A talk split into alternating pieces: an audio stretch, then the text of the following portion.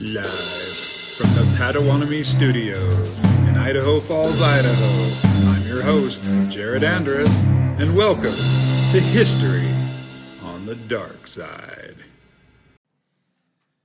Hello, and welcome to History on the Dark Side. I have a, another special guest today. Sitting to my right is Paige Waters. How are you, Paige? Doing pretty well. How about yourself? Doing well. And I got with Paige to actually kind of help out with uh, some of her kids in a cross curriculum manner. She does a unit on the Holocaust and some of the literature of the Holocaust, and it turns out the Holocaust is part of history and something that I'm very interested in. Thus, we are here. And it works out very well. We'll see. It might work out horribly, but we'll find out right about now. So, where does do most of the kids that you talk with have they what do they know about the Holocaust coming in? Ooh, uh, I would say a lot of the kids know very little about the Holocaust. It, it's it's just so far removed, and the kids that do know about it are kids that just have grandparents that have been in the the, the situation during this World War II, right? Right. Because it happened 1940 ish, right Mhm. in that area. So we still have grandparents. Like my grandparents were old enough to kind of remember some of that. I mean, it was after their time, just barely.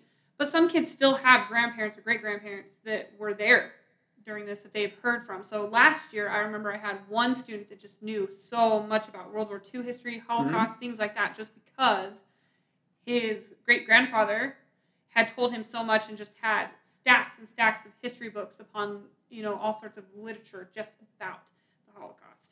But realistically, when we talk about it in my class, it's I want to say for at least seventy percent of the kids, it's the first time they're hearing about it. Okay. That's wild for me to think about. But I sort of, as a kid, accidentally came upon the Holocaust. I wasn't looking for it. It wasn't something that was really taught in school until several years after I happened upon it. So I guess that makes sense. You're not that much older than me. Come on now. I'm an old man. Um, at least I feel like it most days. Where do you begin when you're? What piece of literature is your first introduction for those kids who have nothing to go on? Uh, honestly, if I I I like to try and start with Anne Frank. Okay. Um, I have a love hate relationship with Anne Frank and the literature that she has produced, which she wasn't she wasn't writing the diary to actually have it produced, Right. obviously. So it wasn't something she anticipated being published out to the world, or being taught in schools, as far as I understand. I mean, again, I don't really know her mindset or her motive, but as far as I understood, some of the things that she put in there were very personal. Yeah. So I can't imagine she wanted the whole thing out. It was just, you know, her diary to recount the times. And honestly, I think that, you know, her parents wanted to have her to have something to look back on through this time. I think her father, Udo, Otto, I think Udo, Otto, yeah. yeah, Otto Frank, and then I can't remember her mom's name, unfortunately, right now, wanted her to have something to look back on and remember this time Right. because obviously they anticipated making it through. So I usually start with the Diary of Anne Frank because one, most kids at this age tend to, uh, I guess, relate to her, and that's the, the main reason that we do teach Anne Frank right. is because she is 13, 14 at the time, and kids want to be able to relate to the fact of you know teenage angst and you know the feelings of you know your parents. Those romantic involvement with Peter and. Uh. Okay, that was over dramatized in in the play. It's not that worked up in her actual diary, to be honest. I she it didn't seem as they like they created a friendship Right. and it was more plutonic than it was, you know, love. Right. And I think that there was a little aspect of that, but nothing that really blossomed from that Sure. because of the situation that they were in. But kids this age, I think they, I feel like they relate to the idea of writing the diary, trying to understand themselves, trying to understand the situation around them, and trying to know where they fit in. And so, I wonder if it's easier for them to imagine, like just being isolated and hiding away, having just gone through some level of isolation with this COVID. That's an experience we never had growing up. right. And I think, I think this year when I teach the Holocaust, they'll make a better connection with Anne Frank due to the fact that they had to quarantine. I mean, don't get me wrong. Sorry, kids. you didn't have to quarantine that long. Uh, yeah, not like that. Anne Frank was in hiding for over two years. I mean, it was you know two years and a couple months, but still two years in an attic. Like all of, she outgrew all of her clothes that she brought with her, and ended up having to wear her older sisters and try and make stuff work. But realistically, I think that the kids will definitely relate to that more, just because Yeah. they had to be in quarantine more so than what we've had in the past. Because I remember learning about Anne Frank, and I thought, okay, Unless you had chicken pox and your mom hid you away for two days, that's not really something that's in the collective American experience. Exactly, and it's not super relatable. It's, it, I mean, we're trying to make it relatable in the sense of, well, Anne Frank is just trying. She's 13. She's trying to figure out where she fits in the world, but they were in a serious war where they were tr- where people were actively trying to kill them and exterminate their race, and Right. kids don't relate to And that. they, their family did everything right. They did. You know, Otto sees the writing on the wall. He Mhm. moves his family out of Germany early. And He wanted to. But he still gets out in plenty of time. Yeah. And it would seem, hey, if we make it to the Netherlands, it's one of the more, know, freer, Amsterdam, it's a freer Safer. city, safer, unencumbered. There's no real reason to conquer it. It's not the kind of thing that's been conquered historically. Yeah. But the Nazis are quite content to just occupy. Yes, and, they and there's the trouble. Well, and they bribed a lot of places as well. Yep. I do recall they they would make deals with other countries and their politicians of hey, we we want these people back, and I can't remember exactly how they put it, but it was very manipulative and absolutely. very deceitful in the sense of we are working with a problem right now, and we are trying to document people, and I think that's kind of the way they processed it was. But I think some of it did come down to threats. Like some of the countries that didn't want to do it, it came down to threats of, hey, you either do this or we are taking over your territory. We are taking over your area. And I can't, I am geographically dysfunctional, so I can't state which exact places did that. But I do know that there were a lot of places, and I think maybe Italy might have been one of them too. I thought Italy was close, but I might be wrong. I'm probably wrong. But they did threaten to just take over places, and so a lot of smaller areas just said, "All right, fine, here, take our people." But you know, for the people that were willing, or for the countries that were willing to just hand them over, they gladly took the bribe and said, "Yeah, sure, we'll take your money so that you can have our Jews." There's some unique, sorry, there's some unique cases um, later in the war in places like Hungary where they actually monetized having those Jews turned over to them. And it became this entire money making event for both the Mhm. Germans and these other countries that they wanted the Nazis from. It's a very sick and twisted way that this kind of came about. I want to do something that's very unradio friendly here. So I'm holding up the classic picture of Anne Frank. this is the one that was on the book I read when I was younger than the kids we teach, but Yeah. I was probably in sixth grade or so, as I recall Mm-hmm. read the Diary of Anne Frank, and this is the iconic photo I remember for years and years and years Mhm. being on that book. Huh. And I've always been struck by, you know, in this photo, Anne's very dark around her eyes. Looks She like she hasn't slept tired, in a right. long time. And her face is very non expressive.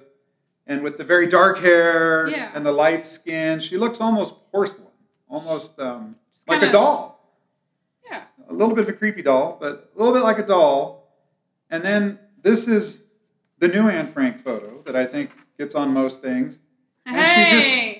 She, you can see movement in her hair. She has a smile. She looks alive. She's dressed differently. In that first one that I grew up with, she looks like she's eight years old. Which I honestly don't even remember. I, I don't feel like I've ever seen that picture. Oh yeah, yeah. Uh, yeah, I mean, I mean, if I get on the internet and maybe start researching it, that's the first picture that I would see. She does look very dark uh, around her eyes, and I don't know if it's just the way that the picture was taken versus the one that we see here. But I'm, I feel like that one has, like the new one that you have. Yes, her hair has more movement. She's smiling. There's light in her eyes. It doesn't look like she's got dark circles. Her cheeks are more filled out. It looks like, but I wonder if it's been enhanced in any way. Well, and my point is simply that if I'm a 12, 13, 14 year old kid, I'm much more interested in learning about this second person. Right. They, they appear almost like two different people.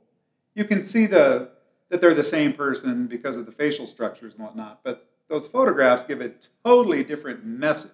They do. And I don't know, but just the one thought I had when you talked about um, having Anne Frank as kind of a starting point is, man, I would be much more likely to be wanting to know the story of this more lively looking Anne Frank than the See, and I- slightly scary one that I grew up with. And that makes sense. And I have like, oh, okay. You know what's crazy is that so on our book in our my perspectives there is that picture, but it doesn't look the same as the one that you're showing me because it's in her diary, so it's not as prominent. Yeah. But I totally get that. And so the thing is, is that when we do when when we do this unit as well, we try to do a gallery walk and have pictures to try and help kids understand. And there's a picture that we have for a gallery walk where she's sitting in kind of a lounge chair. Looks like during the summertime. She kind of has a slight smirk on her face, a hat. And she, yeah, she looks more of like some kid that you could relate to, or like as a kid you could relate to and want to know more about because similarities in what you guys are doing.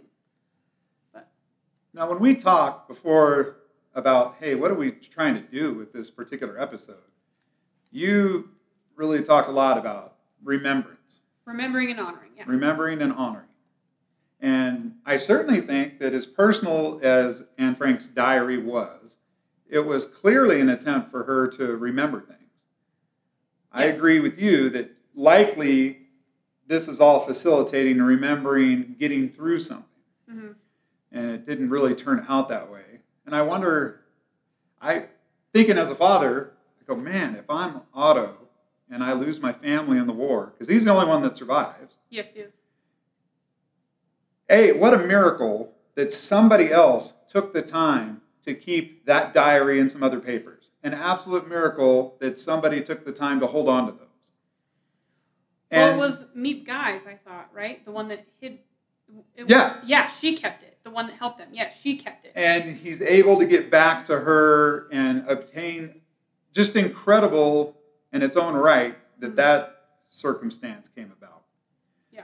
But I wonder what, uh, as a father, would I want to publish these obviously personal things and musings of my daughter? Or would I not? I'd want to maybe cherish them and keep them to myself, not to, um, I don't know, overstep what she would have done in life and do something different in her death. But by the very nature that she did die, it sort of changes that equation. Well, yeah, and I think that, that was hard because I know that from what I understood and what I've read and heard from Otto or what he's written is that originally he wasn't wanting to publish her whole diary to the world. That was not his first instantaneous thought. What he did want to do when he did find it, as far as I understood, is that he wanted to make certain copies of certain things to share with his family and his close relatives in remembrance of her and maybe in honor of the situation and the things that did happen. Just because you know obviously kids put some interesting things in there and there are funny parts to Yeah. anne's diary. There are comical things and so you know it's it was i think a cherishing moment for him to be able to read through that and remember anne and his family and the time that they had together but then he he did want to share that with his family i don't think it was until i, I think it was five to seven years after he found her diary that he actually published it to the I world want to say it's 1952, so that'd be right at seven years. Right. So it took him a while to actually publish it. And I think that as a father, he cherished those moments. But I think as a human being, being a part of the world, he thought literature is a very powerful tool in remembering and honoring the things that have happened and those who have passed. And I think that he thought of it as a way of honoring his daughter. And I mean, obviously, we can't ask Anne how she feels about it. So it's hard to say one way or another. I mean, I think a lot of kids are like, "Oh yeah, she would completely love it. She's famous." Or I, you know, I have other kids that are like, "No, that was her private stuff. That should have just been kept to her and her family." But this was a super historical moment in history that she has recorded and has insight to on a different level than what you know adults think about. You know what I mean? I So do. I think that he wanted to publish it just to honor her memory and help others remember what happened so that we don't forget and don't repeat. And religiously, the Jewish faith is 100% grounded in remembrance. That is an absolute tenet. Oh, They're remembering their covenant with God, and they expect Him to remember that covenant with them. That is Oh. Very powerful in that belief system. And I think we'll see that in different flavors of these Jewish people we talk about today in relation to the Holocaust. Right. I think about honoring Anne Frank and remembering her and knowing that she died just a couple months before the end of the war Oh yeah. She's one of those few people who went to Auschwitz and then was moved out. Most people, I mean, it's grotesque, but ended up, especially kids her age, they just end up up the chimney pretty quickly. Yes, they did. She made the transport to go to Bergen-Belsen for whatever reason, hmm and conditions are as bad or worse there. hmm Everybody thinks she most likely died of typhus, which is running wild at that Yeah. time, towards the end of the war. To remember her then would be almost horrific. It would be. Like she was likely, the last known person to see her said she looked like a skeleton, and this is about a month before she would have died. She would have had her hair shaved. Yep. When she got to Auschwitz, she would have been. I mean, they said she wouldn't even wear clothes because she was so sick. She would just kind of hold a blanket over her because the clothes would just fall off. She Yeah. lost so much weight, and everybody's dirty, covered in lice. Yeah. Um, I think in some ways it actually is an honor and a way to remember that we have this young girl who looks lively, who can help us remember that these people in the Holocaust are individuals. Yeah, they're human beings. Help us remember that they're, you know, she, what did, what did Anne Frank do wrong to have this happen to her? She was 13, 14 years old. You know, she, she hasn't been alive long enough to have these horrific type things happen to her. And so we need to remember that one, she's just a child, innocent in any of the situation, and the outcome that she received is not, it doesn't equate or it doesn't I, I don't know how to explain it, but it just doesn't fit for what she has. And there, so- it's not a cause and effect relationship. No, and I That's think something, a valuable lesson from the Holocaust. It does not matter what you do. Generally speaking, you live or die in a very, very random manner. And there's almost nothing you can do to guarantee, there's lots you can do to guarantee you, your death. But there's precious little you can do to guarantee the arbitrariness of life. yeah,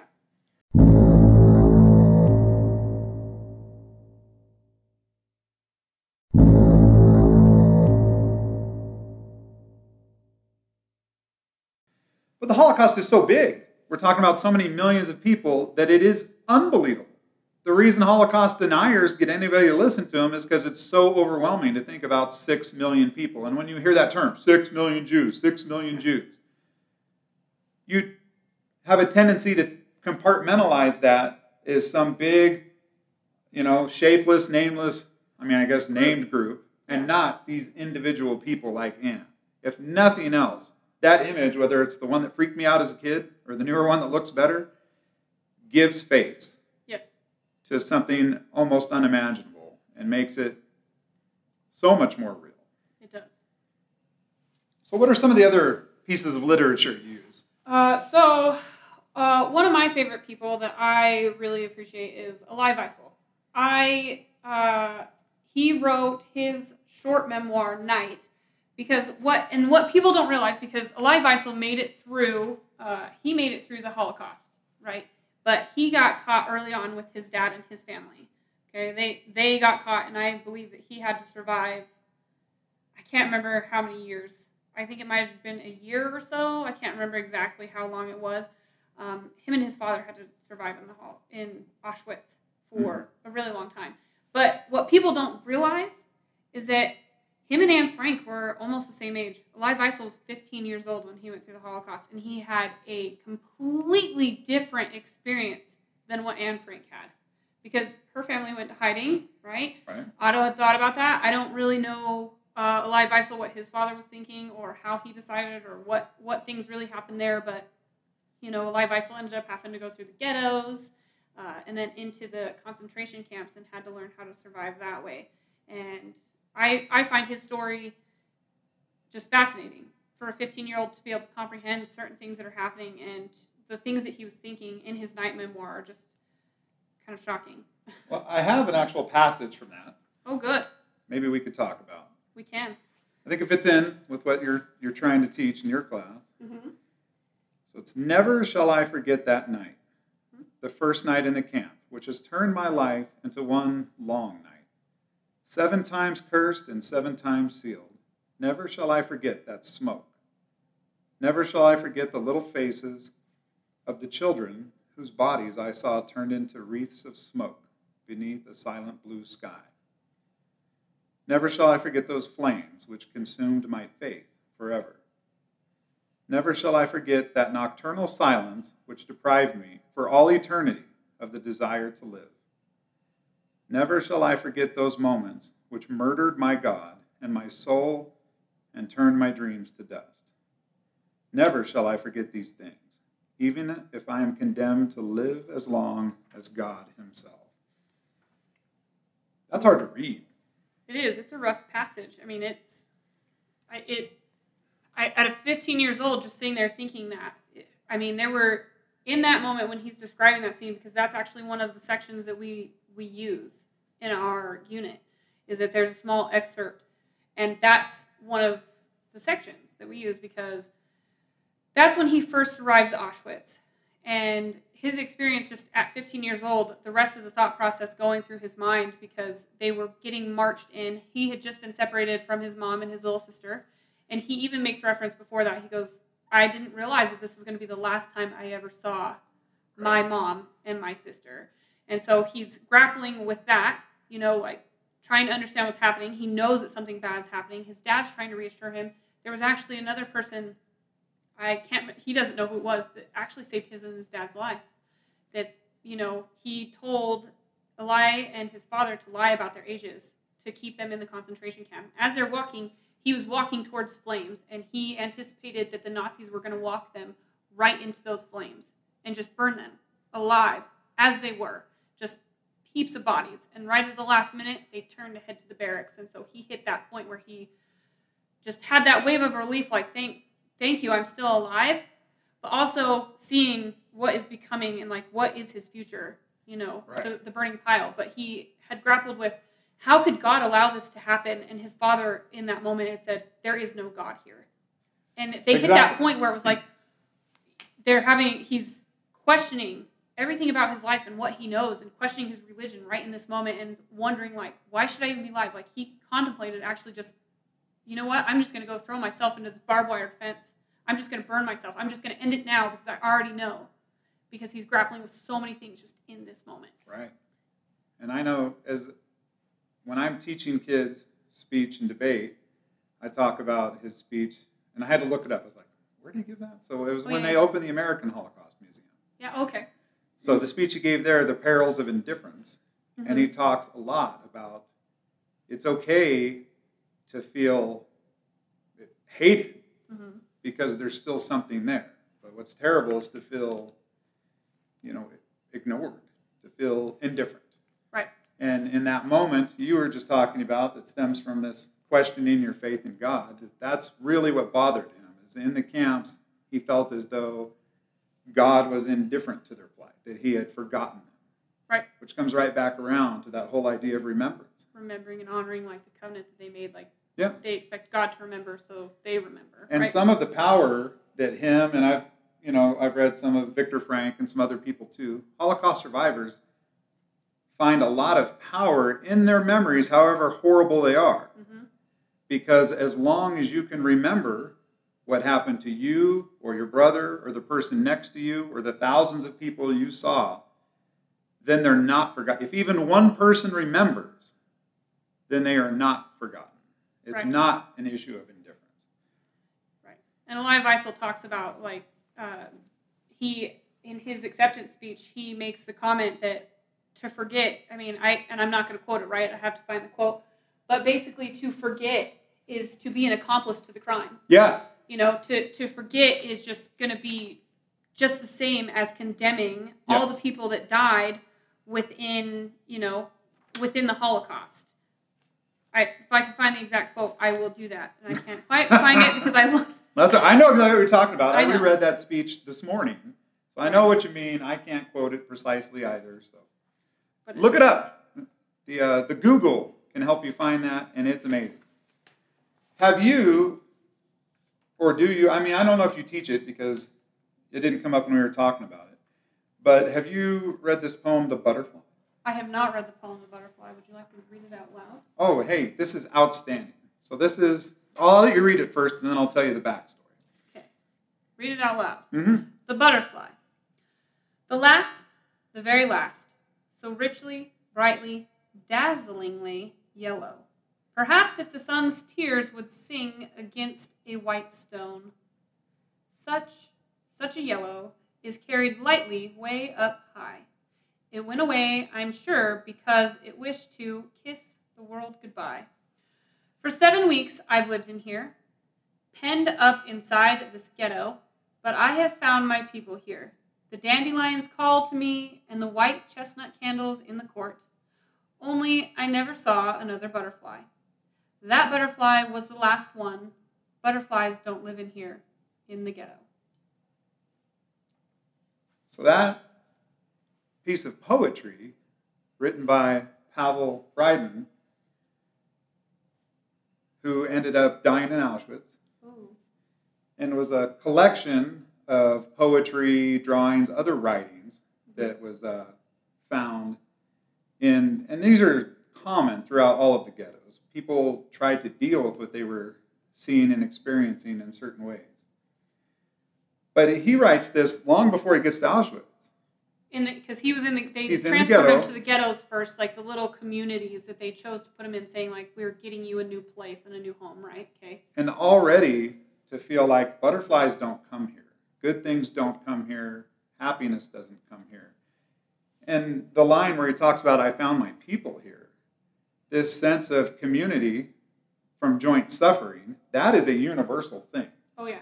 And when you talk of Holocaust survivors, they clearly have a bond that's unimaginable to Mhm. most anybody else. But we see this in military personnel that serve together, hmm hostage situations, people that are taken hostage, um, abused children hmm within a family. They hard times really bring people together. Right. And I think it's interesting that he found his people and realized so early that the places he I never saw another butterfly. He says that so definitively as though he were looking back on his life. And he was correct, but he had no way of knowing that at the time. Right.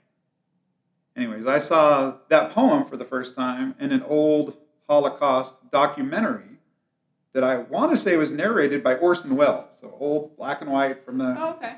70s or something. And it has always stuck with me.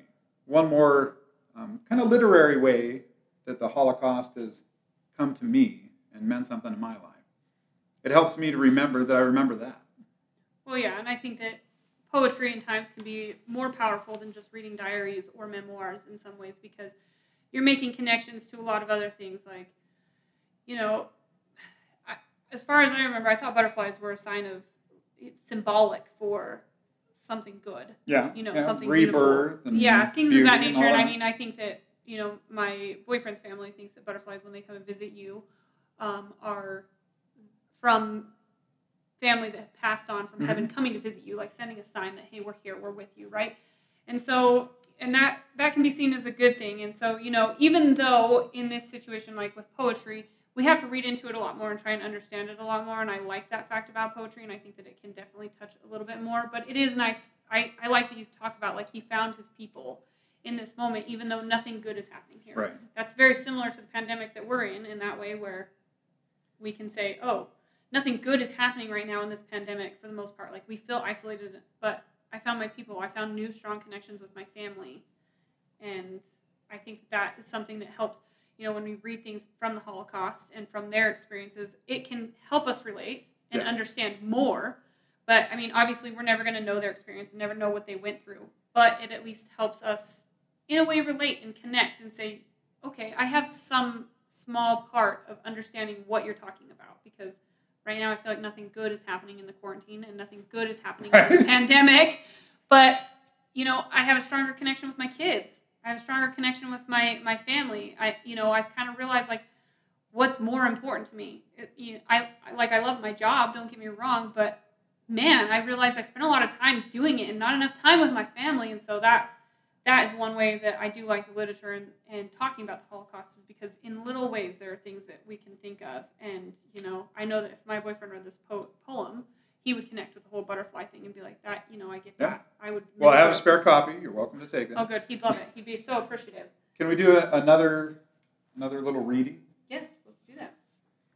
So this one's by Viktor Frankl, I looked through Oh, I've heard of him too. Yes. Man's Search for Meaning, Okay. and that whole book is almost just paragraph after paragraph that you could stop and analyze. Interesting because he's a psychiatrist, Uh-huh. so he's looking at his experience as a Holocaust survivor Mhm. in human terms and psychological terms. I mean, he gets deep with some things. But one of the things that really stuck out to me was this one. I shall never forget, and it stuck out because we start with this what are we not going to forget? What do we value so much that we're going to hold on to and remember?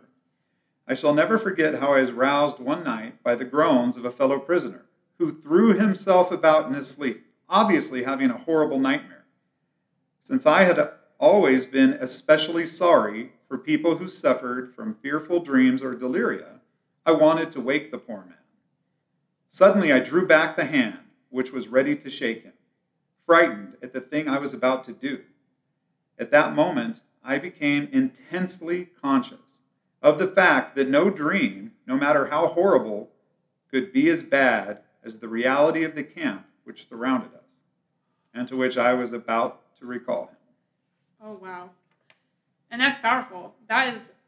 I'm gonna have to borrow that from you because I need to take that to my kids because I don't think that they can connect with that sometimes. But hearing these things, uh, it and you talk about the Holocaust non-believers or the the uh, what are they? The called? deniers. The deniers, the Holocaust Right. deniers. Like this is something that you sit here and you think this is so unbelievable. Like you could be having a nightmare in your sleep and you want to be woke up from it because most people do. But in that moment, he decided not to wake him up, just because he's like, whatever, Whatever- that nightmare is. whatever that nightmare is, is guaranteed to be better than where we're at, and that's just that is so heartbreaking to even hear and to even think about because you know, I just uh, my my three year old sleeps next to me when she has a Yeah. nightmare and I can hear it. I wake her up and I let her know that it's okay, and I just sit there and think to simply not wake somebody up, well, that it's a blessing Yes. to let them live that nightmare out rather than to wake them up and let them realize, oh, hey, you're still stuck on this cold floor dying in your own vomit, poop, pee, like everybody else's, along with other, like, dead everything. I, that's just, it's unbelievable. It's shocking to hear. And What what happens like when I, I do a little mini unit once in a while. I, I teach US history and I'm done at the Civil War. I just do the first half of US history. There's no Holocaust. Right. But I usually teach a little mini lesson once a year about it.